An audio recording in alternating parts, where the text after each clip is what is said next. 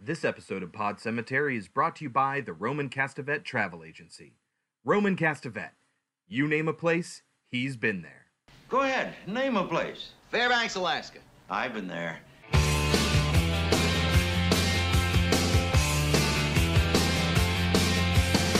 Under the October with the steamboats, ancient goblins and wallows come at the grand line making a sound.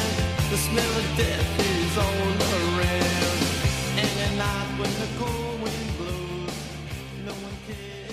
Hello, my name is Chris. My name is Kelsey. And this is Pod Cemetery, where we dissect horror movies like the rotting corpses that they are. This week, a double feature.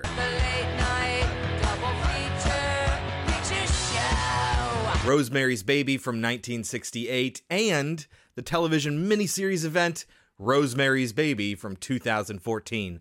But before we get to that, Kelsey, let's do some slash cards. All right. You want to go first? Sure. Go ahead. My first question to you is, child actor Miko Hughes played Gage Creed in what nineteen eighty-nine film? Pet Sematary. You got that one correct. Yeah. All right. Kelsey. Yes. What future Hollywood star was among the first batch of counselors slaughtered at Camp Crystal Lake in Friday the thirteenth from nineteen eighty? Kevin Bacon. That's right. Yeah. Okay. He's the only famous one, so. Yeah, really. Kelsey, we're going to talk first about Rosemary's Baby from nineteen sixty-eight, the original. Yay. But first, before we get there, I feel like we would be remiss if we did not address the elephant in the room that is Roman Polanski. Okay. So you won't be hearing us in this episode gush about Roman Polanski, but I do want to get these two things out of the way. First of all, a year after this movie was released, his wife Sharon Tate was murdered as part of the Manson family murders. And we can still recognize that as a tragedy. It is. It that, absolutely that doesn't is. That still doesn't make him a good person. Right.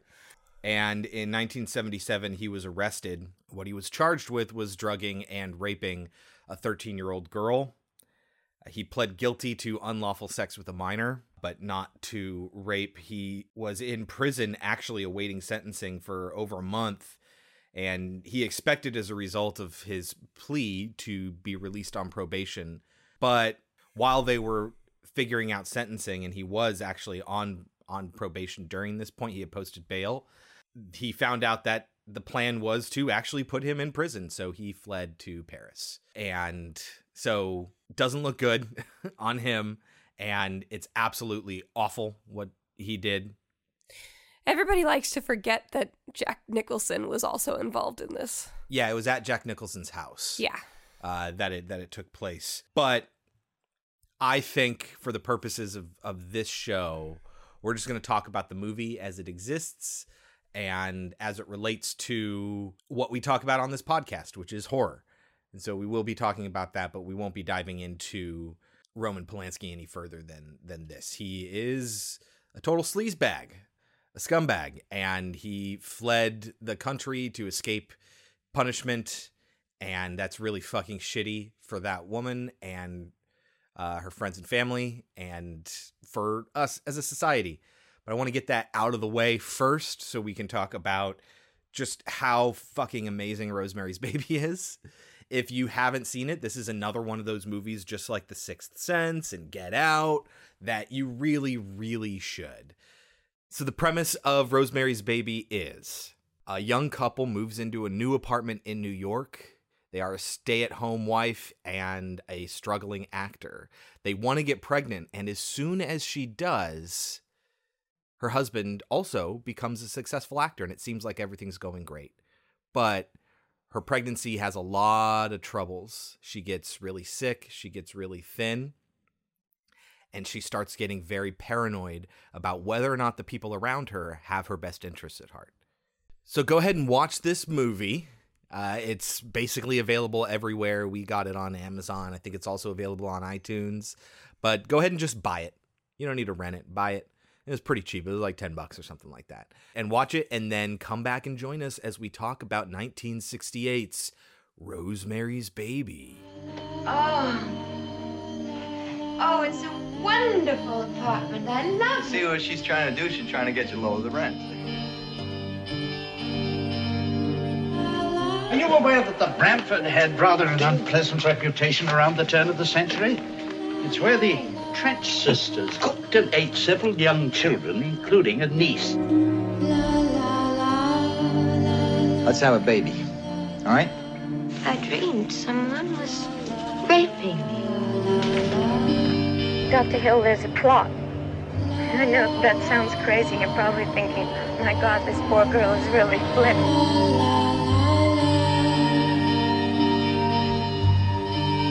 I've been everywhere, literally. You name a place, and I've been there. Hi, dear. We're not bothering you, are we? Minnie Castavet has a herbarium. I'm going to have her make a daily drink for you. We're your friends, Rosemary. There's nothing to be afraid of, Rosemary. Honest and truly, there isn't.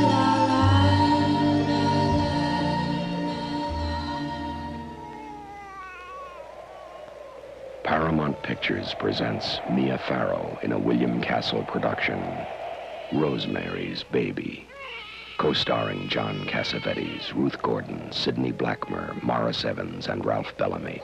Written for the screen and directed by Roman Polanski, from the best-selling novel by Ira Levin. Suggested for mature audiences.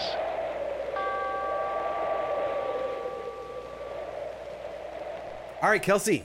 Yes. Let's go over the plot elements, but let's make it quick. Okay. This couple, um, as Chris said, she's a homemaker and he is a struggling actor. How they're able to afford this amazing apartment. They never because... really explain. They say something about rent control, basically. It's like the the landlord says, uh, basically, if, if I could charge more, I would. Right. So they get this amazing apartment and she really wants to get pregnant. And, I mean, it's kind of assumed that he does, too. We don't really get his opinion on the subject. He's, yeah. He's just like, sure, whatever. But he's way too concerned about his career. So they meet the the couple next door, this elderly couple. The Castavetes. Who are extremely nosy, extremely... Loud. Loud, a little too friendly, et cetera. And all of a sudden, he really wants to get her pregnant. And yeah. she really wants to get pregnant. So they plan it out. They plan what night she'll be ovulating, et cetera. But then... she basically passes out and she has very strange dreams. And when she wakes up, she's got scratch marks all over her, but she's pregnant. So who cares? She's excited. Yeah, uh, she's a little weirded out that her husband had sex with her while she was passed out. But who cares, right? Because she's pregnant. Right. Ugh. So the couple next door is like, oh, you should go to this amazing doctor. And we know him, so you'll get cheap doctor's visits or whatever. So she does. But he's very strange. Don't talk to any of her friends. Don't read any books. Take these the, these drinks from your next door neighbor instead of taking pills, et cetera. Please don't read books. No pregnancy was ever exactly like the ones described in the books. And don't listen to your friends either. No two pregnancies are ever alike. Doctor Hill prescribed vitamin pills. No pills. Minnie Castavet has a herbarium. I'm going to have her make a daily drink for you that'll be fresher, safer, and more vitamin-rich than any pills on the market. Any questions you have, call me night or day. Call me, not your Aunt Fanny. That's what I'm here for. Hey, he's a high-profile doctor in New York. Yes. And that's absolutely true. He really is. People know who he is. He's very successful. Even her friend, who is skeptical, is like, oh, yeah, he delivered two of my grandchildren. Yeah. So we have no reason to think that he's in on this, but he is a little odd in that he wants her to do things that most pregnant women don't do. And she becomes increasingly paranoid based on things that her friend tells her about this couple. Well, not really about the couple, but about the things the couple are giving her yeah. and the advice that they're the giving her. The tannis root. Yes. And she suddenly discovers when her friend dies, he gives her a book and he says the name is an anagram. And she figures out that her next door neighbor is this dude's son, Stephen Marcato's son. And they are devil worshippers. And so she thinks that they want her baby for a blood sacrifice. Yeah. Obviously, everyone around her, except for her her personal friends, who she never gets to see anymore because her life becomes increasingly controlled yeah. by her neighbors and her husband, and her doctor. So, but she realizes that they want her for some reason. So she tries to escape. She ends up having the baby. They tell her the baby died, and they are lying to her, and she hears the baby crying through the walls because the walls are super thin. Yeah. It all used to be one giant apartment, so that yeah. kind of makes sense. So then she uh, she comes in, she finds out, oh no, I've had the son of the devil. Yes. That's the story. Oh, it's so good. It's yes. so good. Yes. I mean, basically this whole movie is about a few things. It's about the horrors of gaslighting. It's about female agency. Yeah. It's about... It's um, funny. This is the first time I've really watched it through the lens of... I mean, I always knew it was about controlling this woman, right? But this is the first time that it really hit me how strongly this movie is about women's rights. Yeah. And about how people know how to manipulate women because we've all been raised to be nice, uh-huh. to accept things, to not make a fuss. Yeah. So that really hit me pretty hard this time. Yeah, and I think I, I can only assume that it hit a lot of women in the same way. I think it's important to note that it's not that I didn't recognize that she was being controlled all this time. Yeah. It's that this is the first time that I was like, oh my God. Yeah. It's because she's a woman. Yeah. I just always accepted it because as a girl, this is the way society treats me. And this right, is... you didn't see anything unusual in her behavior. Exactly. Yeah. And this is the first time, because when I was a kid, because I love this movie, I've been watching it since I was a child. When I was a kid, it upset me that she didn't fight back more.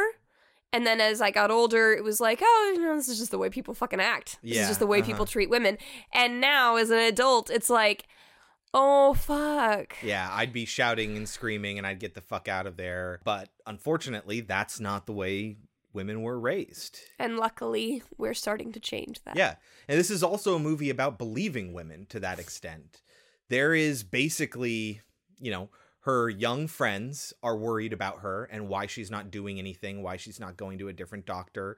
Her older friend, Hutch, believes her as well because he's worried about her, but everyone else in her life doesn't believe her, including the doctor that she actually likes, Charles Grodin, who thinks she's just being hysterical. Kelsey, before we get deeper into the movie, I would like to address an important topic here. This is an adaptation of a book. Yes. A book which you've read. Yes. And you like the movie? Well, I saw the movie way before I read the book, first of all.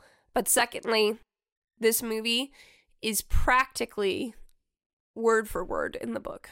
Yeah. And actually, Roman Polanski, as a director, was basically told after he made it, like, you're not supposed to do that. Don't you understand? Yeah, he didn't know that he could change. Right. He didn't realize that he could make it his own. And honestly...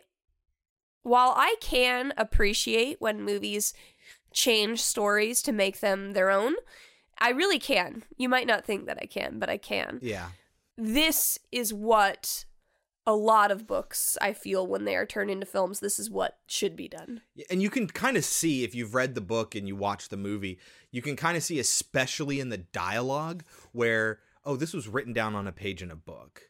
I disagree. I think it's. I think you can feel that a lot with Stephen King films. Yeah. But this one, I don't know. I think he wrote people very well. I think it's very realistic how people act and how people talk. This is a book by Ira Levin, which we said in the last episode, uh, who also did The Stepford Wives. According to him, he said that this is the single most faithful adaptation of a novel ever to come out of Hollywood, uh, let alone of, you know, his own novels. He's saying of any novel, partially because this is the first time that the director adapted any previously existing work, and he didn't know that he could actually change it. But Ira Levin has made a few films that turned into movies, and he's apparently always disappointed. And so this is the first time that he was actually excited and happy with one of his adaptations.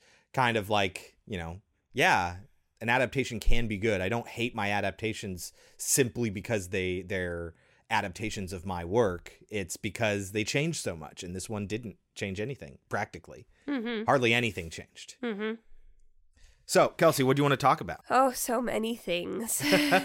So the movie starts out with a lullaby being sung by Mia Farrow. Who is not a singer. She, yeah, I was gonna, that's what I was gonna say. She does not have a great voice.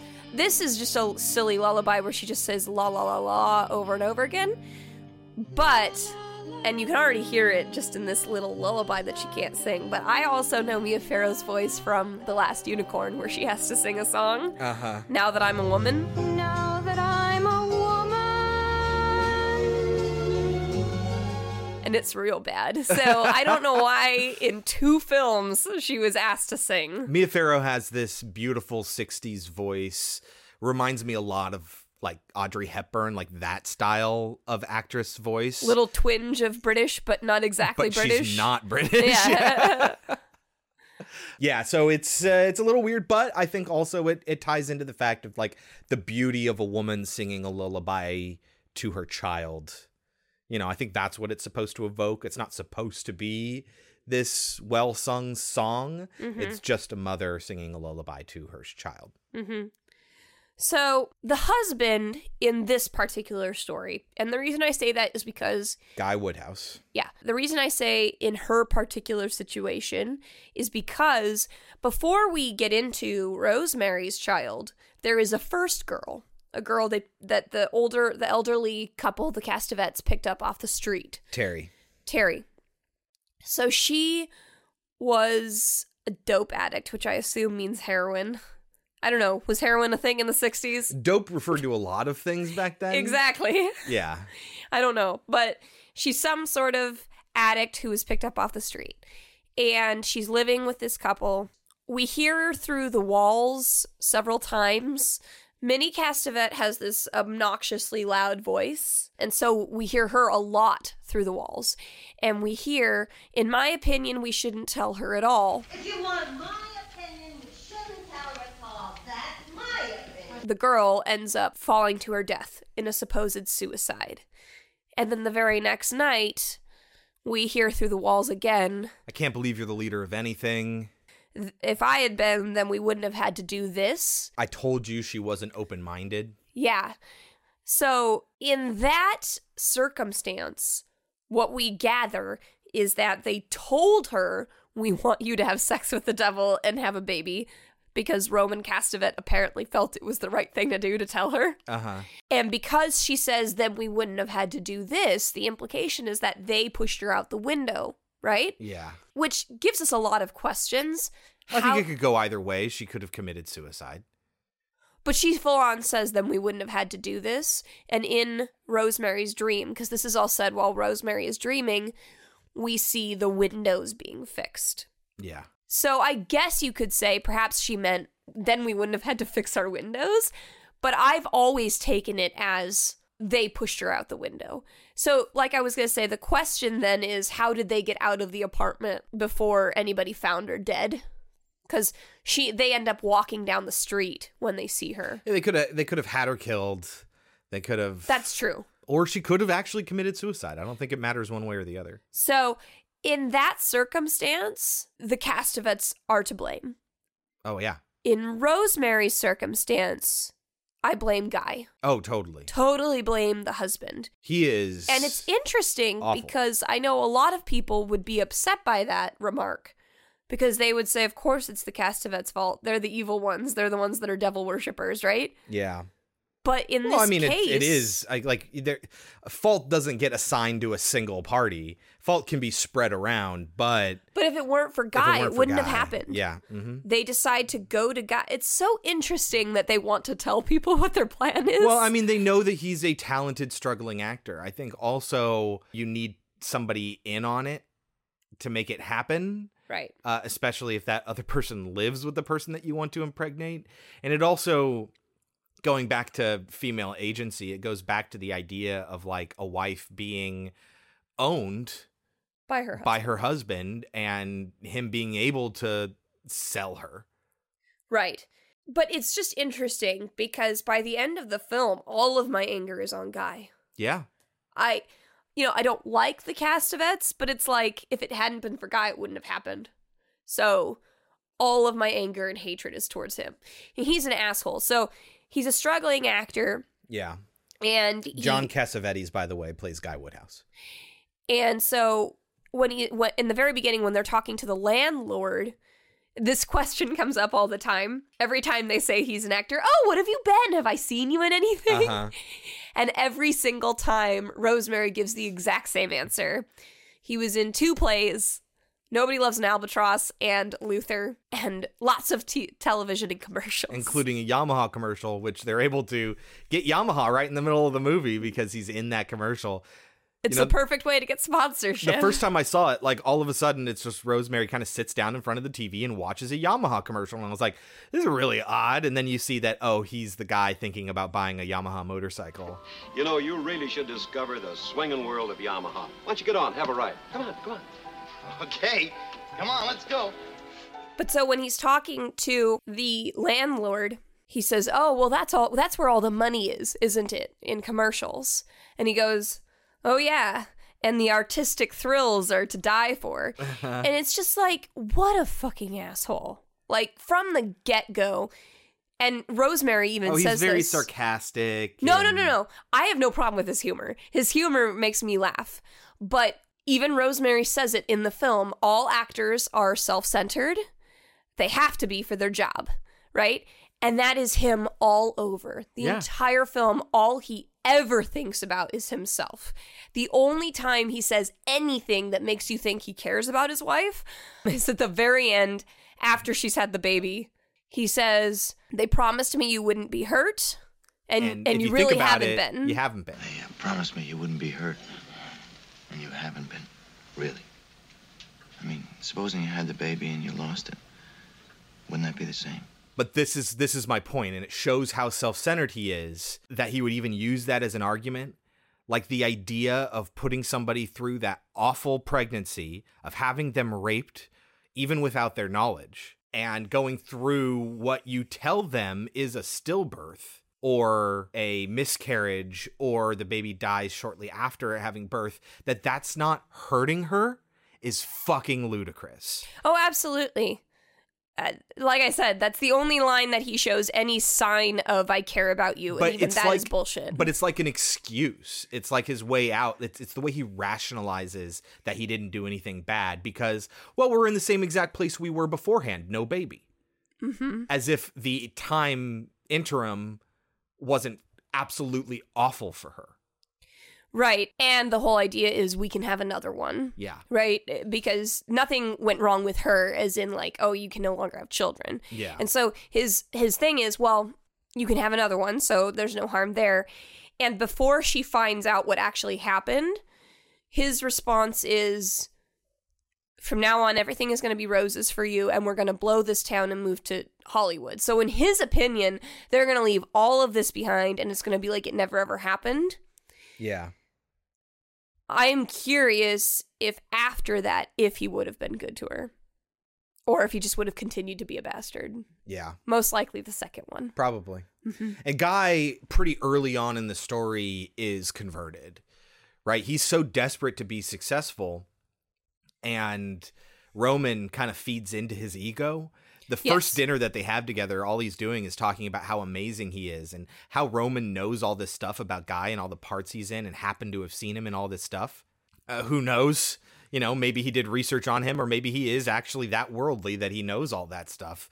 But it feeds into Guy's ego. And then originally when Guy was totally like, ugh, I don't want to do this. I don't want to hang out with these old people. Then all of a sudden he's all into it. And oh, Roman's such an interesting guy and I'm going to see him like alone tomorrow night too. The night where she's raped, the next morning she's like, wait a minute, you had sex with me when I was passed out? And he was like, yeah, it was kind of necrophiliac necroph- yeah. yeah necrophiliac way yeah like that's fucking disgusting. And and and she starts to be very upset with him, which she has every right to be. Mm-hmm. And then she just lets it go. Yeah. However, the thing is, and this is pretty masterfully put together, Ira Levin is a good, does a good job with this. It starts out small, right? These little things that she just says, okay, and says, okay, and says, okay. And then when the big things start to happen, it's like, what do you do now? Because you allowed all these things to happen before that you weren't okay with. when do you get the chance to put your foot down anymore? Well, it, it's interesting that you say that, because why is it that she, one of the best worst lines in one of the best movies ever is, "This isn't a dream. This is really happening. This is no dream. This is really happening." Which Mia Farrow says when everyone's in the room watching her be raped by Satan. Mm-hmm. Why is it that she knows it's happening? She shouldn't be able, she should be completely knocked out. Why isn't she? Because she didn't eat. So the night that they're supposed to have a baby, Minnie Castevet comes over and gives them a chocolate mousse pie. As she puts it, chocolate mouse. Mouse, yeah. Because uh-huh. uh, she's got that real, is it Long Island? Is her is her accent yeah, I think Long that's Island? Yeah, the idea, yeah. Yeah, so she's eating this thing, and obviously it doesn't taste good because it's laced with drugs to pass make her pass out. And Roman gets stupidly upset about it. He's just like, fine, don't eat it, you know? Be a little bitch about it. And she's like, oh, no, I'll eat it. It's delicious. And then he walks away, and she puts the rest of it into her napkin. Yeah. So it she didn't get the full yeah. thing. But imagine being in a relationship where you can't tell somebody you don't want to eat a dessert. You know what? I don't like this. I'm not going to finish eating it. No, you need to eat it because she made it for you. It's like, she's not here. She's not going to know. Like, how much of an asshole that makes Guy. And he's he does things like this because there there is the subtext that he needs to make sure she eats it so it works, because he is he's in on it. And see, here's the thing. When I was a kid, to, she has to deceive him. Right. And when I was a kid, I was more angry at her because it was like, stand up for yourself. Yeah. Say no. Right. But as you get older, I mean, this is, you know, this is definitely, if you want to think about it this way, a metaphor for what we now think of in terms of rape, right? Yeah. Little things lead up to the full-blown rape. And you don't say no because you don't know how. Yeah. And you feel uncomfortable. And then when it finally gets to that point, it's like, well, what the fuck do I do now? Yeah. And so oftentimes people will hear these stories and they'll be like, why didn't you just say no from the get-go? And it's like, because it started out small. It started out as little things that were no big deal. And then it got bigger and bigger, and I didn't know what to do anymore because I had already let so many things go. Yeah. And so that's kind of how it feels here. She should have just said no from the beginning, but at the same time, it's like, okay, now you're blaming the victim. And it's hard. It's really hard as an outsider to understand what that person is feeling, you yeah. know, at the time. Because it's like, why didn't you just be like, no, I'm not going to fucking eat this. Deal with it. She's thinking about, oh my God, it's going to turn into a fight. She even says, oh, if it's going to be a big thing. Yeah. You know, it's like Chris says, why can't you stand up to your partner? You should be able to. But that also has to do with the fact that we're looking at this from a two thousand eighteen stance. Yeah. And back in the sixties, it was very much expected for you to do what your husband says. Right? Mm-hmm. So it's hard. It's really hard. And then that night, when he lights the fireplace, he says, here goes nothing. Here goes nothing. But my point is, is that from very early on, Guy is in on this. And ever since they have that first dinner with the Castavettes, from then for the rest of the movie, there is an ulterior motive that Guy has. And everything he says and does is that much creepier, especially when you know what's going on and you know he's in on it. It's really interesting that you say that that makes it creepier, because from my standpoint, it makes it make more sense. Because the first time you watch it, you're just like, Jesus Christ, what is this man doing? Before you realize what he's doing, it's just like, he doesn't care that his wife is in pain. He makes up bullshit excuses for everything. That uh, wouldn't be fair to Doctor Saperstein. Right. What do you mean fair to Doctor Saperstein? And, like, he uses her pain against her when she says she's going to throw a party for all of her friends. Uh-huh. Meanwhile, he has never cared about her pain before. And so when you know why he's doing it, it doesn't excuse it, but at least it get, it makes it make sense. But it's funny that you're saying it makes it creepier. It's right, right. And just because it makes sense, I think it clarifies the intent, and the intent is otherwise hidden, right? I, I just think back to when she doesn't have pain anymore. Which, by the way, another great line in this movie is when she's waiting for Hutch, because Hutch says he needs to meet her, and she's still in pain, and she's out by the time building. Uh, she has this great line that's, "Pain be gone, I will have no more of thee." Pain be gone, I will have no more of thee. It's really cute. She plays an excellent woman on the edge of sanity. Yeah. She really does. None of it feels like acting. Totally. She looks like she's going insane and she's doing everything she can to keep it together. So finally the pain stops because she's at the point where she wants to see the other doctor. Interesting that you say that. I was going to bring that up. Why? So you're saying that you think it's because the baby knows that she's going to go to another doctor if she stops, if she doesn't stop having pain? I just think that it could be something. It could also be a coincidence. Well, this is something that you notice is... that you notice that when they it reaches the peak of their argument and she finally says, you know, basically, "Fuck you, I'm going," which she has not said at any point in this movie ever. Because I'm she, going to do something against your wishes. That is the exact moment that the pain stops. Because she she finally has some backup to her argument because yeah. her, her friends, she had just had her party. Her friends keep telling her, the pain says something that is wrong. You need to go and get a second opinion. Fuck your husband. It's been too long. Like, it's one thing to lose weight. I knew people who lost weight when they first got pregnant. Yeah, I mean, our you, friend Miranda lost a lot of weight when she first got pregnant. You literally have a parasite in your body. It's mm-hmm. sucking up all your resources. So, yeah, that makes a lot of sense. Yeah, and our friend Alicia didn't exactly have a great pregnancy either. You know, she was she felt sick all the time, et cetera. So it's understandable that people are sick and in pain and losing weight, but she's in an enormous amount of pain. Yeah. And it's interesting because I have a lot of stomach pain that my doctors have never been able to diagnose. So I just kind of accept it, you know?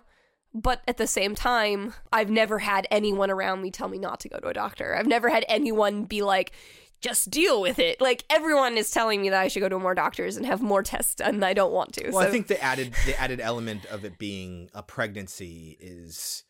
Like, you know, everyone's like, every pregnancy is different. Some people do have pain during pregnancy. Like, you know, we have all these things associated with pregnancy, like morning sickness and nausea and all that stuff. Like, yeah. And then we have contractions late in the pregnancy, obviously. But, like, pregnancy is associated with pain. So I think people are willing to... But she looks so terrible. Yeah. And Hutch and her other friends are the only ones in her life that are willing to tell her that. Yeah. Like, her, her good friends are the ones that say, you look like shit, Rosemary. Mm-hmm. But it's interesting that you took it as the baby recognizes well, it and stops. Or it's them. Or it's the, the Satanists. What has bothered me since I was a kid is that she, at this point in the film, has stopped drinking the shake yeah. that Minnie gives her. Yeah. At this point, I don't know how many times she hasn't taken it, but we've seen her pour it down the drain a couple of times and not drink it. Yeah. So even as a child, sure. I was like, clearly it was the drink that was giving you pain. Why don't you make a connection there? And why don't you say, okay, I'm not drinking that well, shit anymore? Well, because at this point, this is the first time that she stops feeling pain. That's all she can think of. But the thing that kind of doesn't support that point of view is once she feels better, she starts drinking the shake again. Exactly. Which has driven, pain. I know, and she doesn't have pain anymore. And that has driven me insane because I'm like, I'm like, that should be the connection. I think it's associated with, you know, there's a demon inside of her that's growing and getting stronger. And yeah, it's, it's taking, it's taking too much. I know we, we're going to talk about the next one, but the new one uh-huh. actually full on says that. Yeah. It is because it is a bizarre fetus that is making you So that, that's kind of always the point, but that's also the scene when it kicks. She's worried at first because the it's pain goes baby. away. It might be dead, but then it kicks and she grabs Guy's hand and puts it on her stomach and it kicks. And Guy's hand immediately pulls away. And she tells him it won't bite. And it can be explained away by, this has always been kind of creepy, but fascinating to me, is that there's a living thing growing inside this woman's body, right? It's moving around. It has its own impulses. There is another living being that's this big inside your belly. Like, it's a there's something a little bit creepy about pregnancy, but beautiful, right? But if you think about it in that way, it's like... If you think about the way other animals get pregnant or give birth and we're like, oh, egg sacs and like stuff like that. It's so creepy. We, we It grows inside our own bodies. Like, that's creepy, too. So you can see him being like, whoa, like for his first exposure to the only thing between a living being inside your body and my hand is like your skin. Like that could be creepy, but that's not why he freaks out. He freaks out because that's a demon inside of there. Yes. And it's alive, and I just interacted with it, mm-hmm. and it freaks him out. Mm-hmm. And like the fact that he has that instinct, but not the instinct to protect Rosemary from it growing inside of her, makes him the ultimate villain yes. of this movie. He's he's a downright disgusting character. Yeah. And again, I know we're not talking about the second one yet, but fuck that storyline. Yeah. Fuck it so much. But yeah, when she wants to get a second medical opinion, that's when the pain stops. Magically. Now, when they first move into the apartment, Rosemary, it's filled with the stuff of the lady who once lived there. Still yeah. filled with it. She finds a piece of paper that says something about, I can no longer associate myself, right? And she finds this spice garden, and she they find this giant armoire in front of this closet. And there's just all these little things that, again, I am not this character. And that's always really hard for me. Yeah. No, it is. Ladies and gentlemen, Kelsey has a really hard time disassociating herself from the characters she sees on screen. And she'll, like, scream and get angry that characters don't do certain things. And it's like, yeah, but they're not you. They don't have your experiences, and they don't have your reactions. She has a really hard time coming to terms with that. I am an extremely curious person, especially when it comes to other human beings. Uh-huh. Some might call that nosy. I do my best to not be a nosy person. Uh-huh. But if I were to move into an apartment that's got a bunch of odd things like that, like a giant armoire in front of a closet, or and especially knowing what I know about New York City, and that closet space is hard to find. Yeah. And I find this weird piece of paper that says I cannot, I can no longer associate myself. I would go through that woman's every personal belonging before getting rid of it. Like, yeah. I'm a nosy person. I would I would want to read all those papers that are sitting there that are just at my fingertips. Yeah. And I would want to know why she put that armoire in front of the closet. And I feel like I would have figured it out faster than Rosemary, because I would have needed to know. So I'd also like to continue to say stuff about this movie being feminist in nature. Okay. There is this contingent of the audience that believes it's misogynistic, that believes the exact opposite. And I can kind of see why. Rosemary, the main female character who's supposed to be your hero, she's weak, she's acquiescent, she's quiet. Everyone tells her what to do and runs her life and gaslights her, and she just lets it happen to her.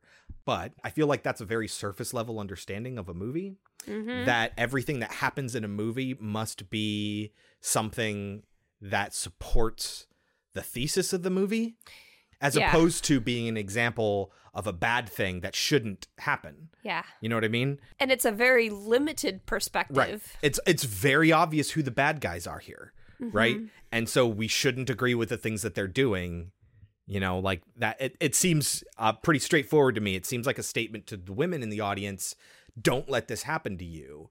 Act up, speak out, do something, mm-hmm. you know? Stop letting men rule your lives. Right. Stop Stop letting society rule your lives. And the problem is, it's a lot, it's very, very hard for women to do something like this, because like I said earlier, it's about believing what a woman is saying about what's happening to her. You know, like, we're, that's a very big topic in our society right now. Mm-hmm. Um, and this movie is very much all about that.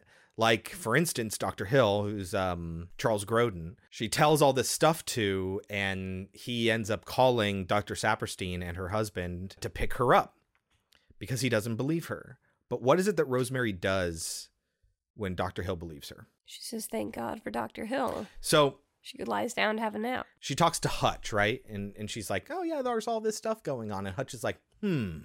And he does his own personal research, and he's like, let's talk in person. Let's meet in front of the Time building. And they never actually get to talk. And she's trying to rationalize all of her pain when she's talking to her friends, and they're like, you need to go to a doctor, right? And she starts crying because it's a relief to admit that she's in a lot of pain.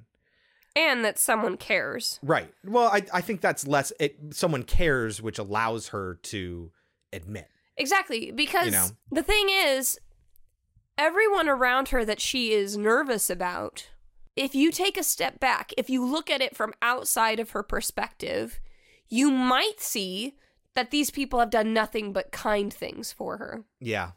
And that she's being a bitch for complaining. Exactly. Yeah. And that is her driving force for not doing anything about it, because so, she recognizes that she's paranoid and that she doesn't have enough evidence and she doesn't have anyone on her side. When her friends finally say, no, this is wrong, it's and it's only because she finally stood up for herself and said, fuck this. I don't want to hang out with these old people anymore.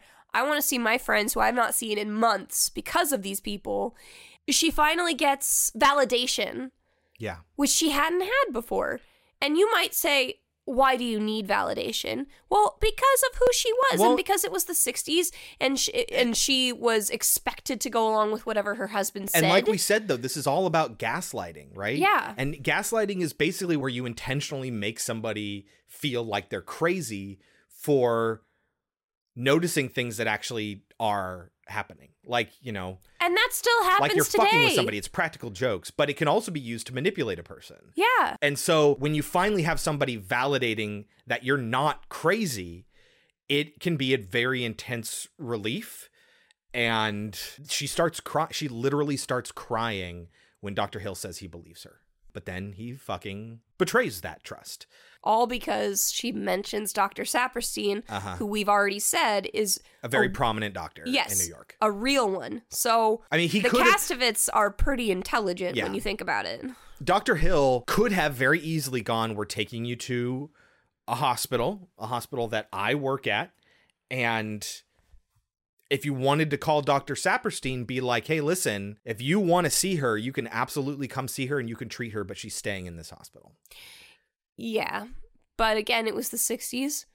Mm-hmm. And, and you just don't believe women. You yeah. control their lives, and you do, because all the men in your life know what's best for you and not you. And admittedly, she does sound like a crazy person if you think of it as if, like, you're just this random guy who gets right. told this crazy story about witches. Right, but Anne, well, Anne gets handed the book and all that extra stuff and be like, no, this is the evidence I see. This guy happens to live in this building, and his name happens to be an anagram for Stephen Mercado. Was like, born the same year. Yeah, like, oh, this is all just too much of a coincidence. Listen, even if you don't believe it's true, accept the fact that I'm uncomfortable and I don't want this fucker to be my doctor anymore. Mm-hmm. Like... Deal with that. How would you send me back to this guy when I just told you I'm freaking out because he's my doctor? My well-being is what's important right here. You, doctor, you serve me, not the other way around. Like, you should be looking out for my best interest. And right now, that's not being in his care. Whatever the reason is, it's better for me in my pregnancy that I not be put through that. But again, it has the sixties yep. perspective. Uh-huh. And that's where you go to. Case with the second one, but we'll get there. Yeah. Differences from the book, there are very few. They do Don't a- ask me because I don't really remember. It's been years since I read it. So the book goes on a little bit longer than the than the movie does. The I movie... was trying to remember the ending. The ending is the part that I can't remember. So first of all, they praise Rosemary. They do a Hail Rosemary thing. Okay. When she decides to take care of the child. Mm-hmm. We can only see this, but we can't know it for certain in the movie. But she considers killing the baby when she has the opportunity to do so. Mm-hmm.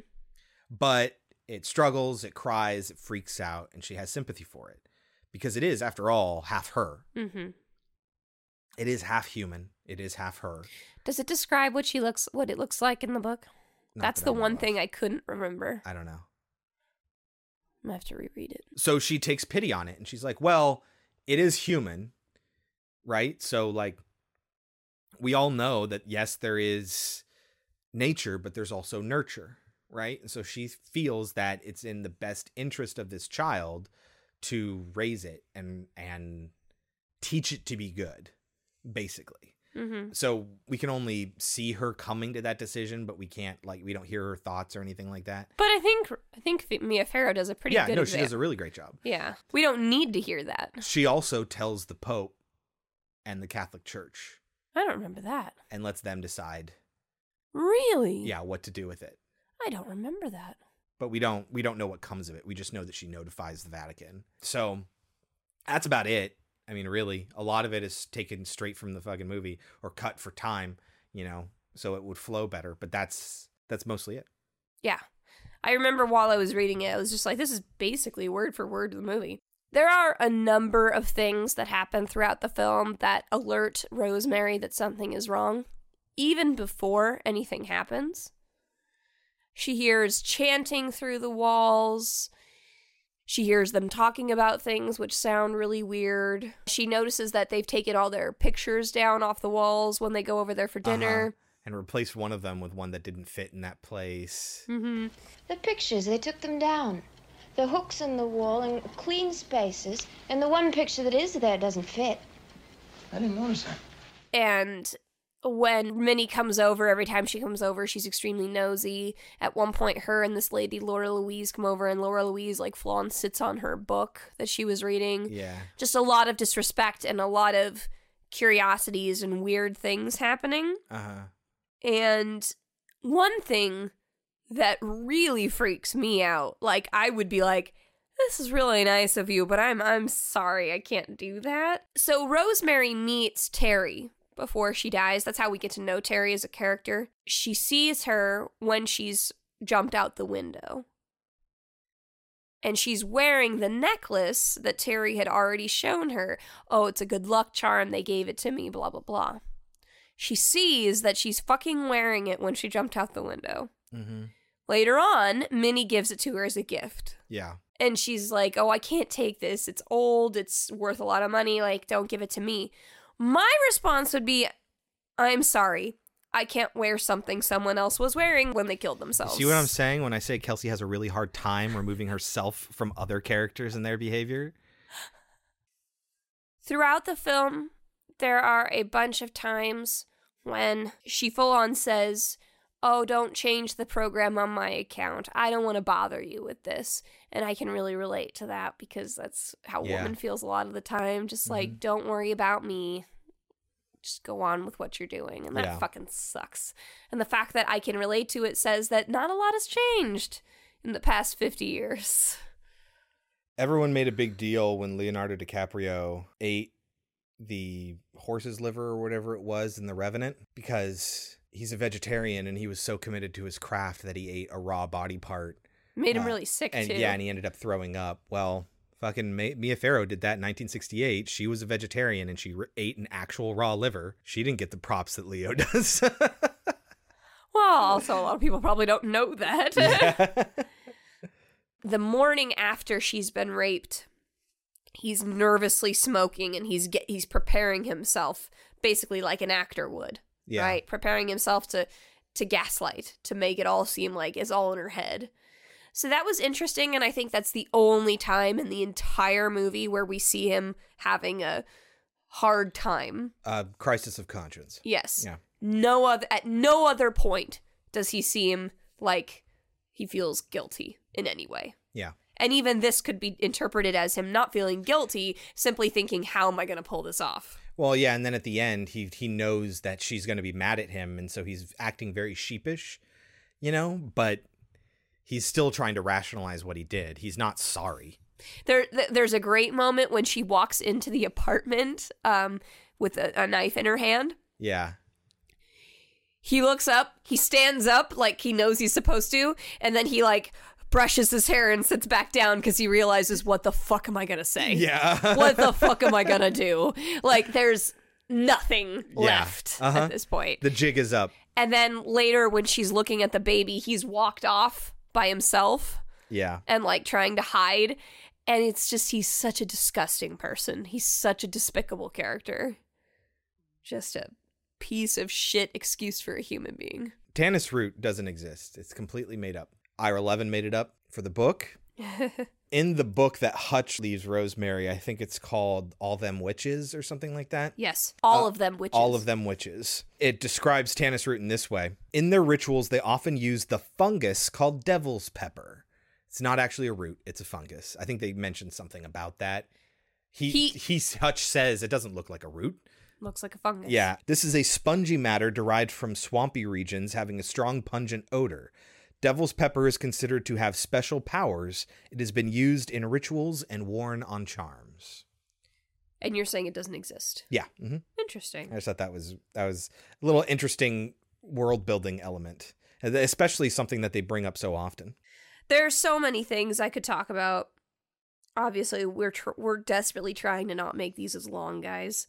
So, I mean, if you're thinking, wow, you missed a lot, know that I know that. Yeah, do us a favor and write in and and uh, tell us your thoughts about this movie.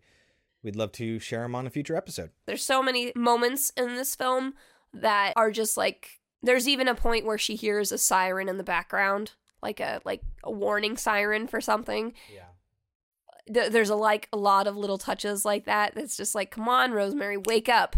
Figure this shit out. But she just keeps pushing it all aside. One thing that makes me so sad is when she tells, because she still thinks the doctor is on her side at this point, Doctor Saperstein. She yeah. doesn't figure out that Doctor Saperstein Ugh. is against her until the nurse talks about the fact that he also wears Tanis root. Yeah. And that's towards the She's very... She's like, I'll be right back. Yeah. Will you excuse me a moment, please?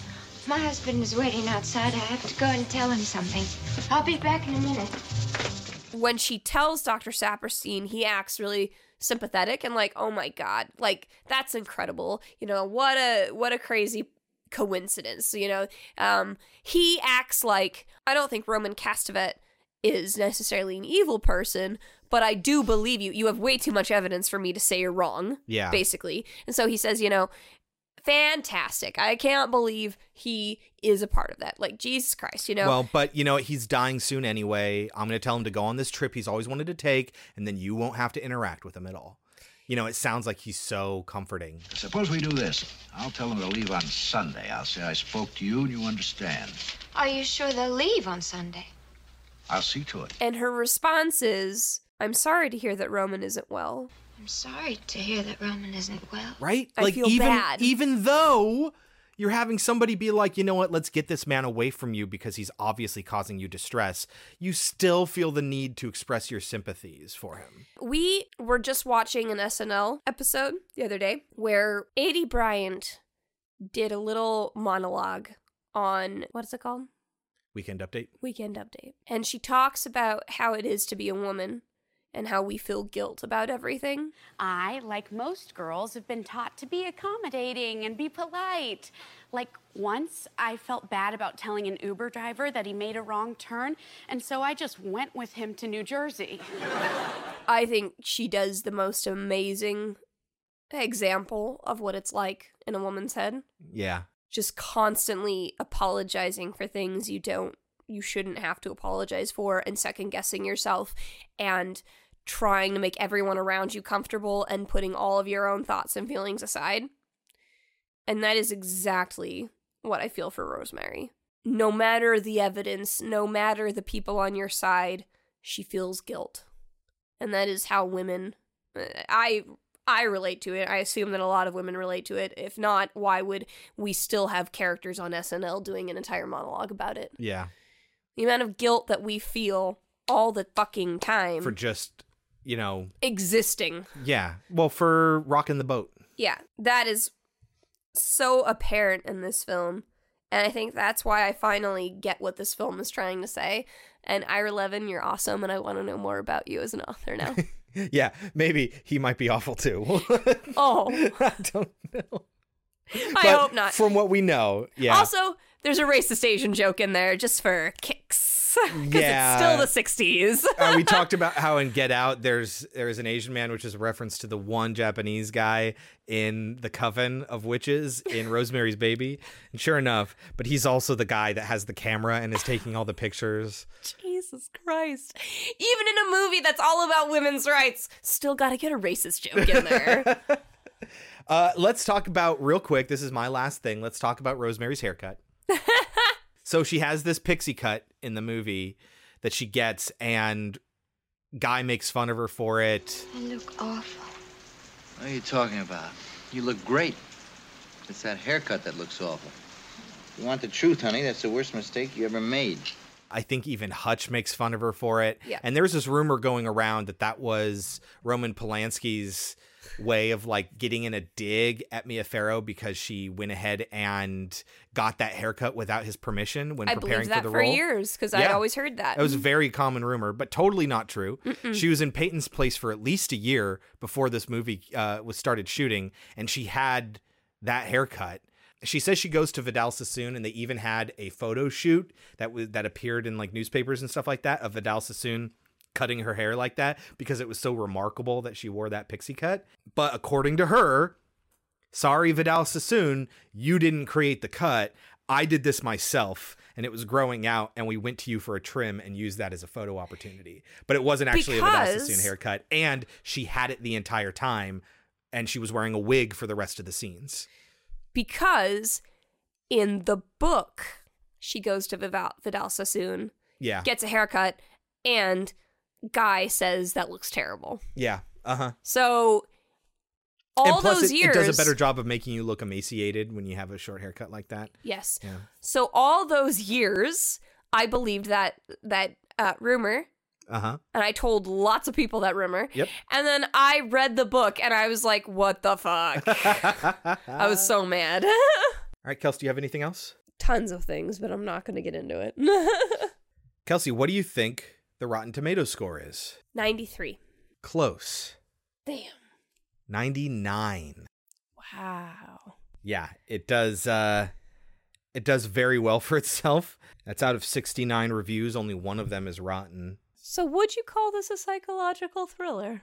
Maybe. Or would you call it a horror? I think psychological thriller has certain other elements. I think the fact that this is the, the child of Satan and there's a coven of witches, I think it lends itself more to the horror name. So, kind of bringing it back, would you have called Get Out a horror or a psychological thriller? That's probably more a thriller. It's interesting.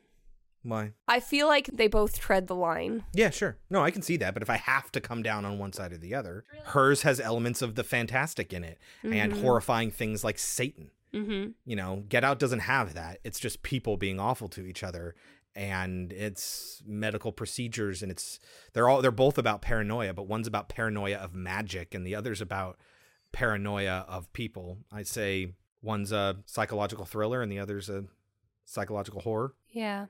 I suppose I would call it a psychological horror. In any case, the consensus is a frightening tale of Satanism and pregnancy that is even more disturbing than it sounds thanks to convincing and committed performances by Mia Farrow and Ruth Gordon. I would probably, this is going to be crazy, I'd probably give it one hundred percent. Yeah, your highest rating. I can't think of much that I would change. And what I would change would only be to modernize it. I'd give it a ninety-five like I gave Get Out. I think this is the first psychological thriller that scared me. Yeah. Because it felt like this could really happen. Right. And it, it makes you question the people around you. And not a lot of movies do that. Not a lot of movies get into your psyche and make you think like, can I trust the people around me? Do others have ulterior motives? And make you feel that paranoia. All right, that is nineteen sixty-eight's Rosemary's Baby. If you have any thoughts, feel free to write us at podcemetery at gmail dot com or send us a tweet at podcemetery on Twitter. Before we move on to the television miniseries from twenty fourteen, Kelsey, you got a question for me from Slash Cards? So I'm torn between these two. But I'll go Pick with- one and then you can just share the second one. Okay. Name two psychological horror movies. You. Mm. uh, okay. But you Fine. Can't name the two that we just said. I can't say Rosemary's Baby. You can't say Rosemary's Baby and you can't say Get Out. My stipulations, not the game stipulations. The Cell. Oh. You would call that a psychological horror? It all takes place in somebody's mind. Yeah, literally. But it's also... scary imagery and sure, that's jump what scares. Makes it a horror, but it's all about the psychology of somebody's mind. Interesting. Okay, name a second one. Split. See, these are not what I think of when I think of psychological horror. What do you think of? Well, I'll tell What's you. The example? I'll tell you the examples. The example they give is The Others, Just a terrible movie. I never saw it. And we will never do it on here. Jesus. It's stupid. And Jacob's Ladder. Which, again, is all about something happening in somebody's mind. Yeah. Huh. Okay, what's your question? Kelsey. Yeah. What is the name of Reagan's imaginary friend who likes to play with the Ouija board in The Exorcist? Captain Howdy. Yes, it is. Do you remember the name of the demon? Pazuzu. Pazuzu. That's Pazuzu. right. That's right. Would you like to know the question that I was going to ask? Yes. Okay. So this one is somewhat related to a movie that we've already done. Uh, what Italian filmmaker directed nineteen eighty-seven's opera? Dario Argento. Yeah, and he did uh, Bird with the Crystal Plumage. So. Yes. That was what my other question was going to be. So I, I figured we got too many questions about this movie, so I didn't ask this question. Fifteen years after he murdered his sister, a psychopath escapes from a mental institution and returns to his hometown to kill again and again. And again, in this nineteen seventy-eight film. Halloween. Halloween, yeah. Okay.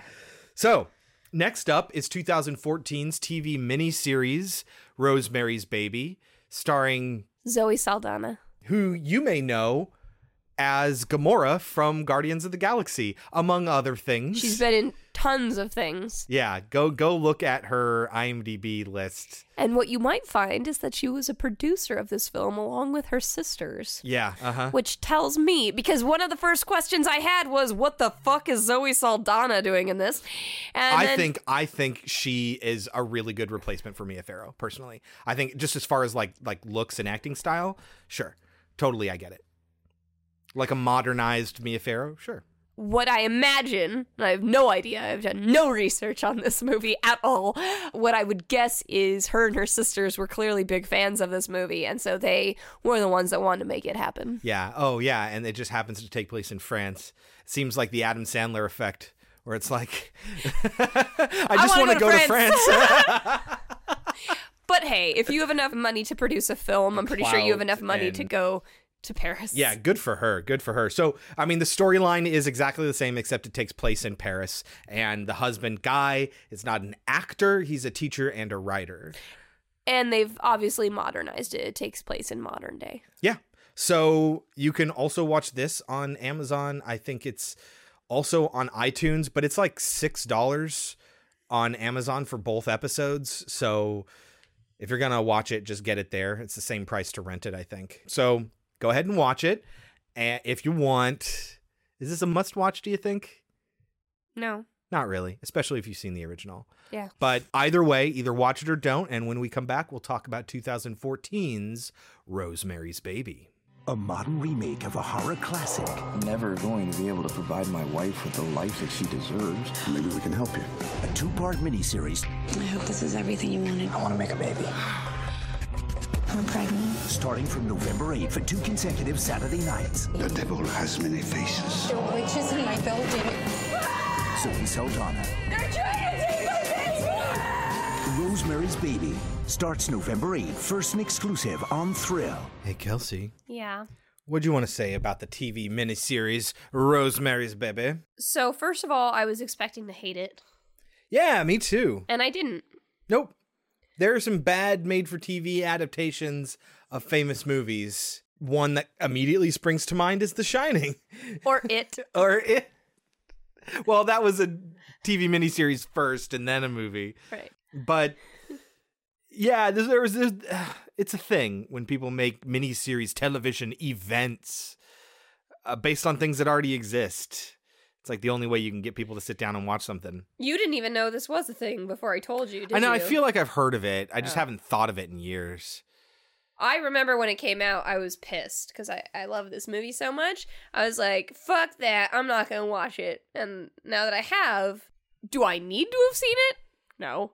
It didn't add anything to the universe for me. It didn't excite me about it or anything. But it also wasn't terrible. It was just kind of fine. Yeah. In my opinion. What'd you think? I, the same exact thing for me.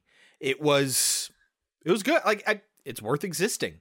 I yeah. think it does some really interesting stuff. It okay, so we're not really going that far into the plot because, like we said before the break, it's virtually the same thing. Basically. It's just longer. And it changes some minor elements, like it takes place in France, and Guy is a teacher and a writer. Uh, Hutch is replaced by a young woman closer to Rosemary's age, who Does it already matter lived that in Zoe France. Saldana is black? Not really. Like, no, it doesn't even enter into it. They don't even talk about it, which I think is actually great. I think it says something. Yeah. Mm-hmm. We now can have interracial couples.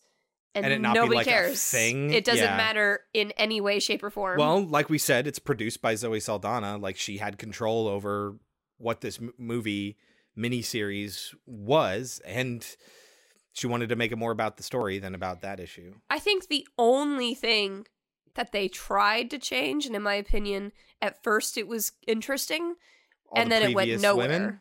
No, that's something we're definitely going to talk about, because yeah. that didn't make any damn sense. No, the one thing that this movie tried to do, we did, in my opinion, it ended up failing at. They tried to make Guy um, a more sympathetic character. A little character. more sympathetic, yeah. And at first, it was really interesting and intriguing. He seems conflicted the entire time. I was like, what are they going to do with this? Nothing. They right. do nothing with it. Right. I mean, like, you still did it. You don't get absolution because you felt bad while you were doing it. Or that you questioned it. Or yeah. that you thought at times, like, I'm taking her out of here. Mm-hmm. He didn't. And he does nothing to help her, so... So my main take, my main takeaway for this movie is that they had a lot more time to focus on the psychological stuff. Yeah. They elected instead, I think, and this is to its detriment, to focus on things that either A, don't matter or go nowhere, or B, are violence and gore. There was a little bit of violence and gore, yeah, yeah. which there's none in the original. There are scenes that are literally pointless. They're never hinted at beforehand. They're never referenced again afterwards, like when Guy kisses Margot at the cafe. That goes nowhere, and despite the fact that this is three hours long, basically the the last act of the movie takes place in less than thirty minutes, and they which, give I mean, they basically- short shrift to. They basically do that in the original film. No, okay, no, but they spend a half hour of an hour and a half movie. That would be like spending an hour of this movie. But she doesn't even find the book until there's a half hour left. She doesn't start freaking out until there's twelve minutes left. Like, nothing happens until the very end of this movie in regards to her being aware of what's going on. No, she questions it throughout. Right, right, right. But I mean, like, the idea, yeah, she, she has questions, but just like in the movie, she stops asking them when she starts to feel better. And I think they did but, a good... But I mean, like, when she finds out that they're actually witches and starts freaking out, that's like the last twelve minutes of the movie. And I think they did a good job of making her concerns more modernized, but still keeping them. Yeah, mm-hmm. She does throughout, like we said, question things, and she does have a little bit of paranoia, and they do a an, a fantastic job, in my opinion, of making those more modern, but still holding true to the fact that women still have this guilt about them, that women still have this, no, don't worry about me thing. Yeah. So in order to fill the time, we get two new additions, basically two new characters, both of which are men, despite the fact that Hutch is replaced by a woman. We get the woman who commits suicide in the beginning. We get her husband. She's well, she's essentially married. Terry. Yeah, no, I know. She is. Yeah. But oh, Terry didn't have a husband. husband. Right. The husband okay. actually plays a role in this movie. And we get the police commissioner, who by the end of the movie agrees with Rosemary, but it's too late. No, he feels that way the entire time. And that was another thing that we were excited about at the beginning, because he's yeah, like... Yeah, somebody on her side. He's yeah. like, mm-hmm. always follow your instincts right from the mm-hmm. get-go. Madame Cassavetes told me your story with a thief. You were brave, but very foolish. I wish I had a hundred more like you on the force. He's an ally for her. But again, that kind of goes nowhere. Something that was really exciting and intriguing, new, fresh, goes nowhere. Yeah. Same thing with Guy's thoughts about what he's doing to his wife. They even have a whole subplot of whether or not he's going to get a better job at his work, which he just quits anyway. Like, what a lot of wasted time. And that's that's basically my biggest takeaway about this, is that it's a lot of wasted opportunity where they they start to, or they even do really interesting things with the original story, uh, really good changes, I think, or at least something that would be interesting. It doesn't negate the fact that the original exists. So have fun with this one, you know, make it something different. And they start to, but they don't really commit to it. And they waste three hours doing so, which is a little bit of a bummer. I'd say the biggest change is making Stephen Marcato. First of all, he's not, he goes by Roman Cassavetes, but he's not the son of Stephen Marcato. He is Stephen Macar- Marcato. And then you find out that he's not really Stephen Marcato. He's the he's devil Satan. himself. Yeah, uh-huh. And that he can change his face and form. And that brought a lot of questions. Like, at one point... The, the changes bring a lot of questions, you're right. And at one point, the detective is like, look, when you look up Stephen Marcato, you get all these images. Oh, all the Google image searches. That's how anyone does any investigating, is a Google image search. Which doesn't make a lot of sense, because it shows pictures of famous people, Hitler, Kim Jong-il, et cetera. And it's like, okay, so what does he do? He goes and he lives as this person, but at the same time, he's living out his this other life. What is he doing? He's living out multiple lives at once, which, of course, you can just say, it's devil, it's the ma- it's magic. I hate that. I hate when you can just rely on the fact that it's magic. I don't have to explain anything to you. I can't remember if we mentioned this before, but one of the problems with an anything can happen storyline is that there are no stakes for anything, right? Yeah. If anything can happen, then nothing's a surprise. There are no stakes to anything because anything can happen. And that's a lot of my problems with uh, with young adult fiction, is that, you know, anything can happen. That's the biggest problem with Harry Potter, is they can just write themselves out of any corner by saying, magic spell, a new magical creature that has a new magical power that we've never heard of until the exact moment when we needed it. Like, that's the problem. And you're right. It is. It's an issue with this one. Yeah. I mean, anything. Exactly. Any story you can think of, even ones that we absolutely love. Harry Potter, Game of Thrones. They can add anything in at any point that will change the story irrevocably, and they do, they get to, because it's a world that we don't know, and that's not really fair. Yeah. It's not fair to your audience, because it basically says, shut up, audience, we don't have to explain anything to yeah. you. This movie also tried to be a little bit more sexual. Listen, there's some sexiness in the original. Oh, oh, you know, it's something I didn't talk about in the original is I really liked the dream sequences, the way it took the ambient noise and her voice from one scene and but put them in a different place. And then other people are talking and it syncs up with somebody talking in whatever scenario they're in, like on a boat. Like, it was really cool. This movie replaced that with sex scenes, basically. A lesbian kiss here, kiss between an older woman and a younger man who's having an affair now- or... You could easily make the argument that that is because it's modern, it wants to have the sex appeal, et cetera, right? Yeah. But I honestly don't think that's why they included it. I think they included that stuff to eradicate the idea that she was raped. Not to say that she was cognizant of what was going on, and I think that says a lot about how society views rape. Yeah. But... when we get the rape scene, it is not shot in a way that communicates rape. Yeah, it is no, shot she's... in a way that she enjoys it. And I think we're supposed to believe she's under the devil's spell, right? She's yeah. under a spell. Well, because she saw him having sex with two women earlier on, and, and she, she starts to get hot and bothered. By it. Yeah, uh-huh. But she also didn't she, like she, it. She couldn't control herself. Right. And so, but I mean, if you can't control yourself, that means you can't give consent, which means it's rape. Exactly. Like I said, I think this movie felt, how can we appeal to people without including a rape? Because I know that's going to turn a lot of people off. This is on public television. This is something that anyone can watch. So instead of doing that, let's make it look like she's into it. And just ignore the fact that, no, it's still fucking rape, guys. Yeah. She didn't say she wanted they this. They have that They have that conversation the next morning, which is similar to the original, except they don't go in the whole, you know, she was passed out and it was like a sexy necrophilia thing. Instead, he's like, no, listen, you were into it at the time, which raises all sorts of questions about consent, especially in today's climate. The movie a little bit ahead of its time, maybe? Or is it that it, it didn't realize that these sorts of social comments would be coming up later? Yeah. And the fact that the Saldana sisters produced it. What other differences do you want to talk about? I don't know why they decided to put it in France. Just for a change of scenery? It's sexy. It's more exotic. A, a Satanist cult in Europe makes a little bit more sense than a Satanist cult in America. Like those are all really, I'm sorry, those for me, those are really weak. And again, and again, I'm producing this movie. I want to go. To I want to go to France. and and you got to take her out of her element, where you know she only has one friend, and then that friend dies.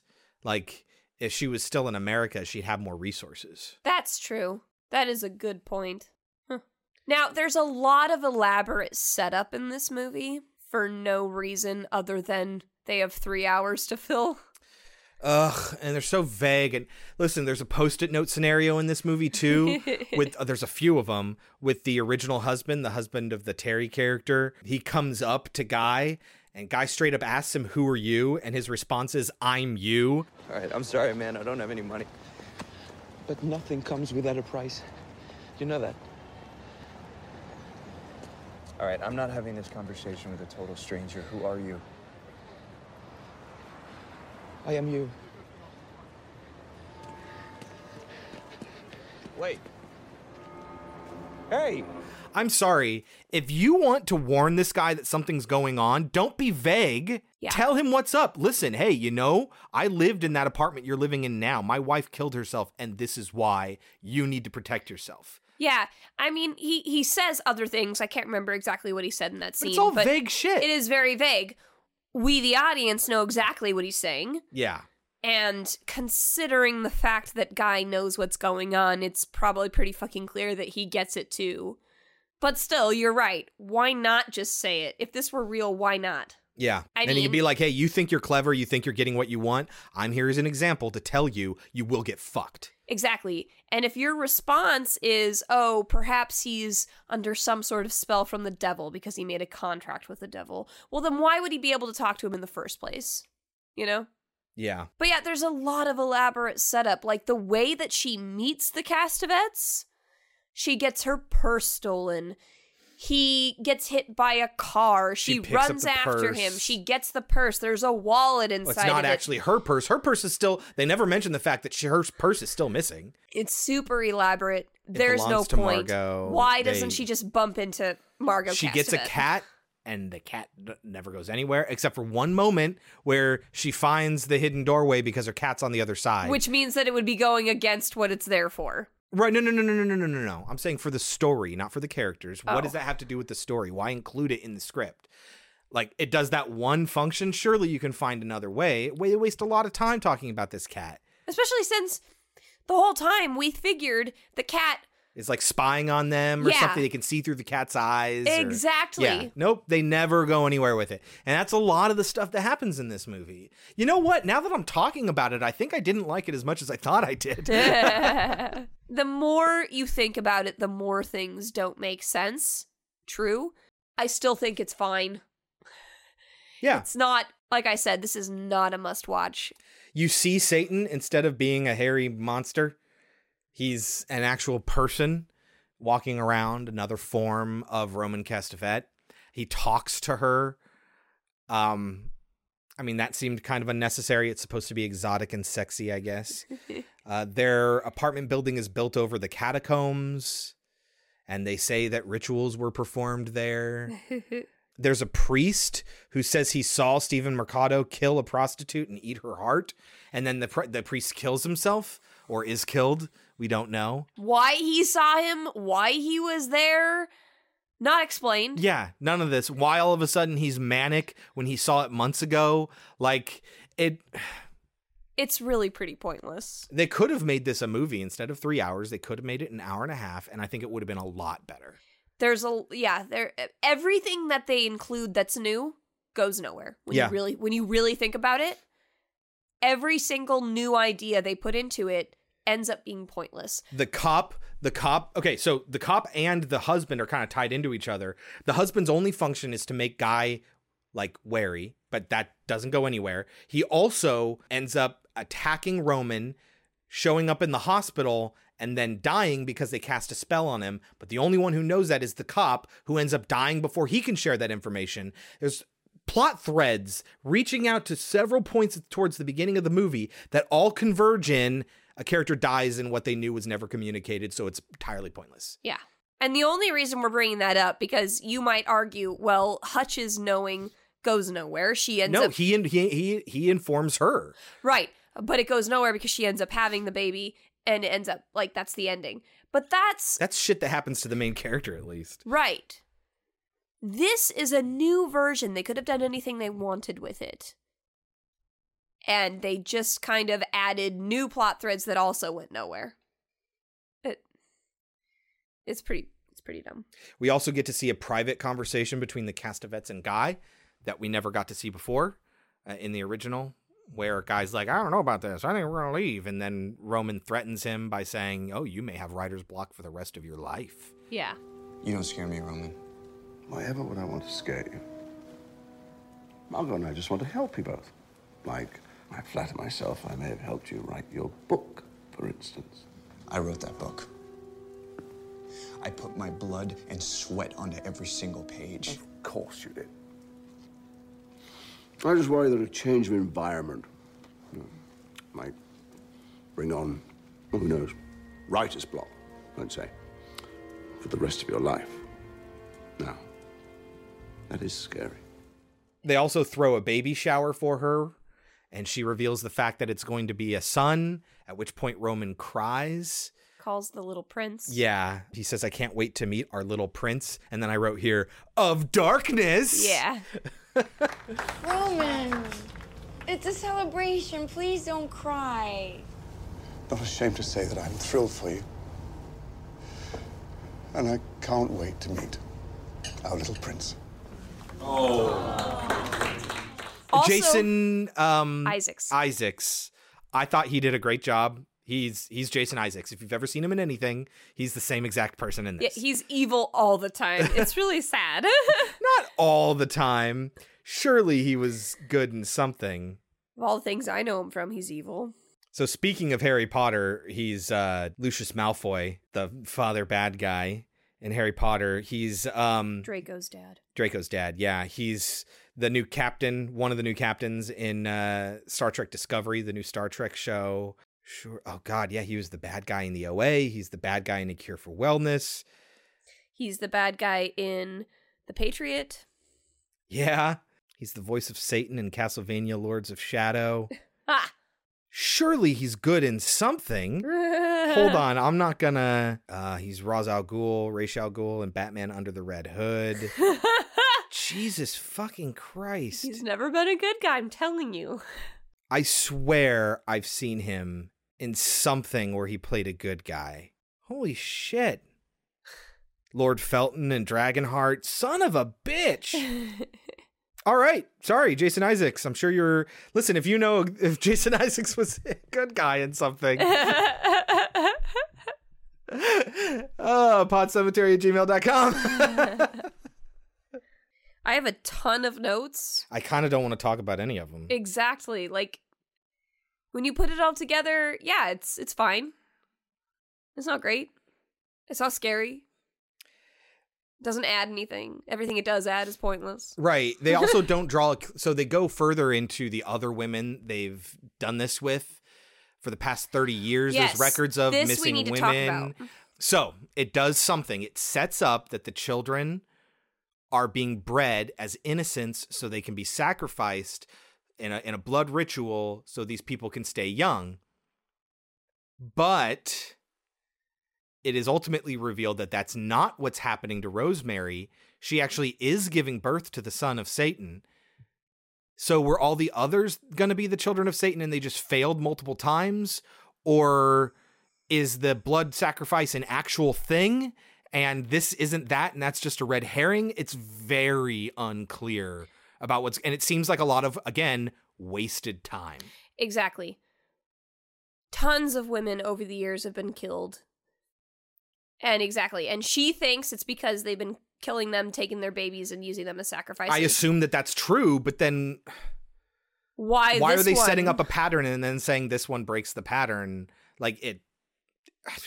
Or, again, if it was that they were trying over and over and over again to get a baby, it's just like, there's gotta be a better way. Yeah. There, the, especially in this day and age, there's probably... Chris was making the argument last time th- that, that it's not going to be easy to find someone who would be willing to have the devil's baby. I feel like in this day and age, it'd be a lot easier because a lot more people are greedy and interested in money and nothing else. Well, hold on. Uh-huh. For fuck's sake, he can be a human in this one, right? Satan? Yeah. Yeah. Totally normal human. Everyday yeah. human. Why does he need a son? W- no. Why not get a surrogate? Yeah. Have, have her have the baby because you don't have to ever tell them anything. Exactly. You don't have to tell them fucking shit. And what we see at the end of this is that this baby comes out looking normal as fuck. Yeah. He has bright blue eyes and he is of mixed ethnicity. Like, and? In the original. What did you do to his eyes? It, we didn't say this. In the original, she's like, what did you do to it, you maniacs? What's wrong with its eyes? What have you done to it? What have you done to its eyes? He has his father's eyes. What are you talking about? Guy's eyes are normal. What have you done to him, you maniac? Satan is his father, not Guy. He came up from hell and begat a son of mortal woman. Hail Satan! Hail Satan! Satan is his father, and his name is Adrian. He shall overthrow the mighty and lay waste their temples. He shall redeem the despised and wreak vengeance in the name of the burned and the tortured. Hail Adrian! Hail Adrian! Hail Satan! Hail Satan! And then they also say, look at his hands, look at his feet. Yeah. Implying like they're that, hooved or something like that. Yeah. Implying that he is disfigured in some way. This, they still have that moment where she's like, what did you do to his eyes? And he just has crystal blue eyes. What's wrong with him? What's wrong with his eyes? He has his father's eyes. His father? Satan is his father. Oh my God. Let it be known that Satan begat a son with a mortal woman. The Dark Prince. Actually, I did say this in the last one. She has all this pain, and they do include that in this version. In the original, you end up finding out it was most likely because the baby is obviously disfigured, and the human body is not supposed to carry this kind of child, right? Yeah. They don't actually say that, but you can assume it.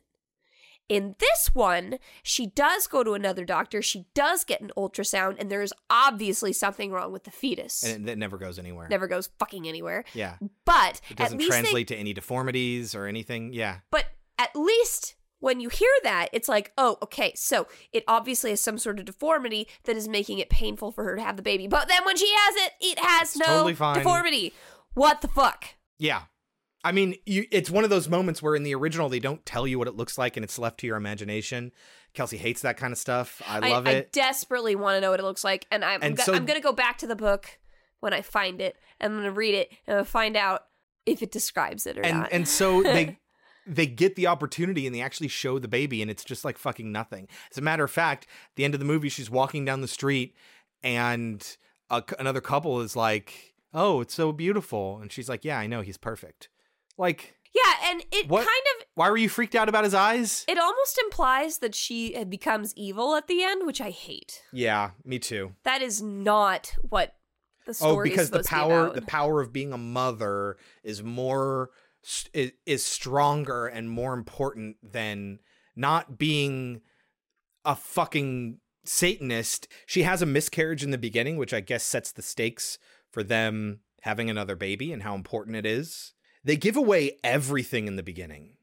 Yeah, there's no question the entire movie. We know that he that they are devil worshippers. I, one of the first things said in the movie is the Terry character screaming at her husband, "You sold me." Yeah, which I think... She's scribbling in the book. That's what I was going to say, is that Hutch... You know, we don't get Hutch in this one, and Hutch is the one that informs Rosemary of what's going on. This version of Hutch, this blonde friend, she doesn't get to do that. She just gets a gory death, and she gets to defend her friend, which I think was really good. Uh, she really sticks up for her friend, and good on her. But she doesn't get to be the one to expose Rosemary to this world. It's instead the Terry character, the the first woman who kills herself, Uh, she's writing everything in the book and she leaves the book. Why was that book never found? We never really saw her hide the book. If it's in the pathway that that weird gremlin guy, like Quasimodo dude, walks through, how come he never found that book before and put it Explain away? Explain who you're talking about. The audience does not know who you're talking about. There's yet. This weird guy that they pass off as the super in the movie, and he doesn't have a tongue. And he goes to fix the... He's in her, her apartment, and when she freaks out, Margot's like, oh, he's fixing the fireplace. You know, I, our, our fireplace had a problem. I figured he should look at yours too. And she's like... At, afterwards, she's like, this, this room doesn't have a fireplace. And, like, she doesn't ask any other questions. But then you see him, and I guess he's, like, a... Um, What's it called when you Igor, have to walk? Like, a thrall of theirs, like... Yeah, he, he does their bidding. But, but like, to I what mean, end? Has, they he... don't show him doing anything important. Yeah. Like, she could have stumbled upon that room just as easily without him being there. I guess it adds a little bit of tension, but you don't know... Like, he's never a threat. Again, additions that do nothing. But yeah, right right from the get-go, you know absolutely everything. It's think, it's a contrast to what happens in the original where you can hear them talking and you're like, oh, that's a weird conversation. If you can make it out, you still don't know what it's about. In this, they're like straight up front about everything. Like I said, you actually see Margot and Roman talking to Guy about their plan, which never happens in the original. Maybe if I had a better job or more money, then I wouldn't have to worry about it so much. I'm never going to be able to provide my wife with the life that she deserves. Maybe we can help you. Pierre, the club, please. Which I feel like they included for either one of two reasons, or maybe both, or maybe something I can't think of. I would imagine that it's either A, they figure you already know the fucking ending, right? It's a part yeah. of our pop culture that most people would know it. But honestly, I don't think most of my kids have ever heard of Rosemary's Baby. So younger generations might not have known that it was supposed to be the devil. Right. Or B, they wanted to give Guy more of a sympathetic storyline. Oh, right. You're right. But that doesn't do anything if no, you don't do Guy. anything with it. I don't give a shit it. about Guy. But fuck he, him. He doesn't change anything this time. Yeah. So it's pointless. As a matter of fact, she says she wants to break up, and then he he's appears in the same capacity as he does in the last scene where she finds the baby, and it's like, dude, just hide in a corner. She doesn't need to see you. Like, if you're worried about what she's gonna say, like, just she thinks you're gone. Anyway, do you have anything else to say about this movie?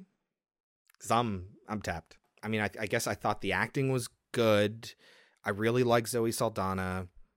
I really like Jason Isaacs. I was excited for their for their opportunity to really mix things up or to dive deeper in certain things, to add elements to make the story more interesting. And it just, it failed on every one of those fronts. Like, it, like you said, it wasn't bad. It was just, you know, I'm not angry. I'm just disappointed. One thing that confused me is that the girl who died, the girl who killed herself, her husband continues to help the, the Cassavetes. But then at the same time... No, he doesn't. Isn't he the one who steals the purse? Isn't he the one that does something else, too? For them? Oh, yeah, maybe that part of it. But he... To get what's owed him. You know, he wants... He still wants to... Basically, his wife kills herself, so they don't get what they want. So they're not going to give him what he wants. So he still works for them. Um, but at a certain point, he's still not getting what he wants. Again, they don't explain this at yeah. all. What was he promised? Because he says that. He says, I want, I what, want was what I was promised. Yeah. Mm-hmm. Yeah. At what point did he feel like he's not getting what he wants? We don't know, because we don't know what he wants. We don't know how they fulfilled that. Yeah. We don't know anything, because they have three hours and they just throw more stuff that they never explain at the wall. So he ends up shooting Jason Isaacs, who, of course, is fine because he's the fucking devil. But by this point, we know he's a bad guy, so, like... She does some sort of spell, which makes him wake up in the middle of surgery, because he also gets shot somehow? Yeah, I don't remember. I don't remember. That's a gnarly... Oh, no, the cops that are there shoot him. Yeah, yeah that's yeah, yeah. a gnarly scene. Yeah. When he wakes up and his body is all cut open, and he just dies, and all his blood goes spurting everywhere. It was pretty nasty. Right. I, I, I liked that, and I thought it was interesting, and that it would go somewhere. And it all just leads up to the one moment, and that's the commissioner getting run over by the giant truck, and then uh, it adds nothing to the plot. Also, the fact that Minnie Castavet in this version is essentially married to the devil. Margot, yeah. They say at one point that she can't have children. Why is the devil married to her? Yeah. If she can't have children and needs to go through all this stuff. Yeah. I guess the devil loves her. Yeah, no, I know. I Why? Know. It's because that's what happens in the original movie. The devil can feel love? I'm saying it's because they're a couple in the original movie, so they're a couple in this. And then if Roman's the devil, they need to explain away why she can't have the kid. So and why? Then that leaves this open question. Right. It just adds more questions that are unexplained. And it's, again, disappointing. I didn't like her haircut in this one. No. I liked, I actually like the one that Mia Farrow has. Yeah, it's has, adorable. But I don't like this one. No, it she, doesn't It makes it her look work. Older. Yeah. And grosser, it which I guess her... is what the original was supposed to do. But it was actually really cute. No, I mean, it can make a it can make a really young person seem older or an older person seem younger. This haircut made Zoe Saldana look like she was in her late forties. And yet, the husband in this one says... He loves it. It's beautiful. Well, because he's trying to appease her. She's upset. And he's like, I've been ignoring you.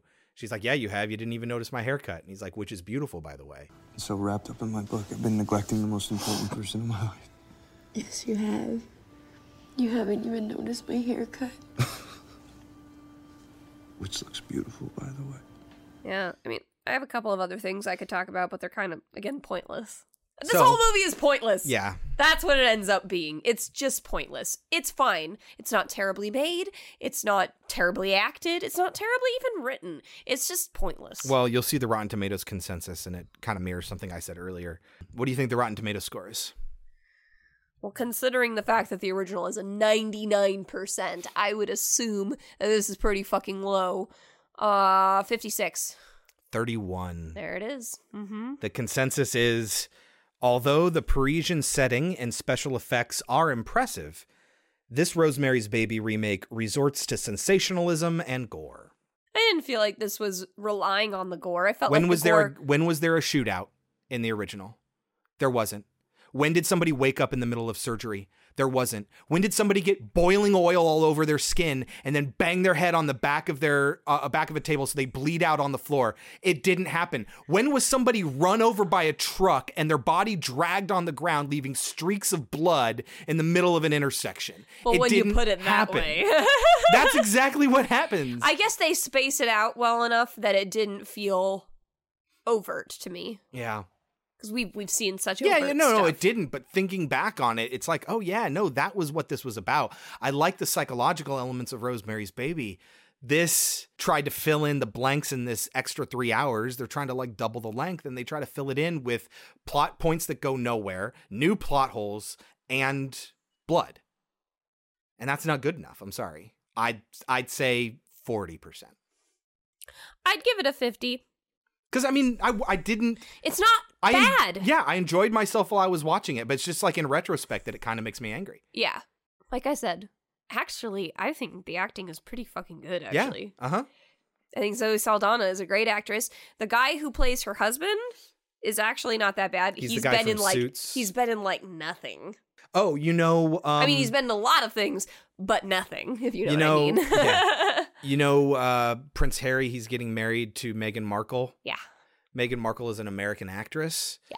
She plays this guy's love interest in Suits. Ah. And he was actually pretty good. I think Zoe Saldana is way prettier. Like, she doesn't, she would not be with him in real life. Yeah, she's kind of out of his league. Way out of his league. Um, like, Jason he's handsome, Isaacs is good. But he also seems pretty young. I think the acting is actually pretty good. And... Yeah. Like like you said, it's actually got pretty good special effects, especially when you think about the fact that it's a T V movie. Yeah, uh-huh. Like, it's pretty impressive. I mean, I'll, I'll say good on you, Saldana sisters. It was fun. It was interesting. It was well made. It just, it was it too did disappointing. Nothing for it, yeah, it did nothing, which is a bummer. Yeah. Kelsey, we have Valentine's Day coming up. So what are we watching? Next week, we will be watching nineteen eighty-one's X-Ray. Which takes place on Valentine's Day, you tell me? Yes. I've never even heard of it. I've never heard of it either. So that'll be fun. And two thousand one's Valentine. Which you say, like, I should know what it is, and I have no idea. I love this movie. I own the book that it's based on. I'm really excited to do it. Okay. If you're excited, then I'm excited. Yeah. In the meantime, you can reach us at podcemetery at gmail dot com. Email us your thoughts, suggestions for other movies, that sort of thing. Or you can follow us on Twitter at podcemetery. Until next week, my name is Chris. My name is Kelsey. And as we say at the end of every episode of Podcemetery, you're lying! You witches! You're lying! You're lying! I don't want to be buried in a pet cemetery. I don't want to live my life again. I don't want to be buried in a pet cemetery. I don't want to live my life again. I'm addicted to the sacred place. This ain't a dream. I can't escape.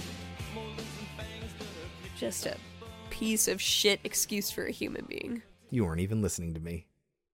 I'm reading my notes. I'm sorry. Uh-huh. What were you saying? I said I wasn't angry. I was just disappointed. Oh. I'm sorry, honey. I'm not angry. I'm just disappointed. Eh. When I sense that someone is nearby, I will bark ceaselessly until I see somebody.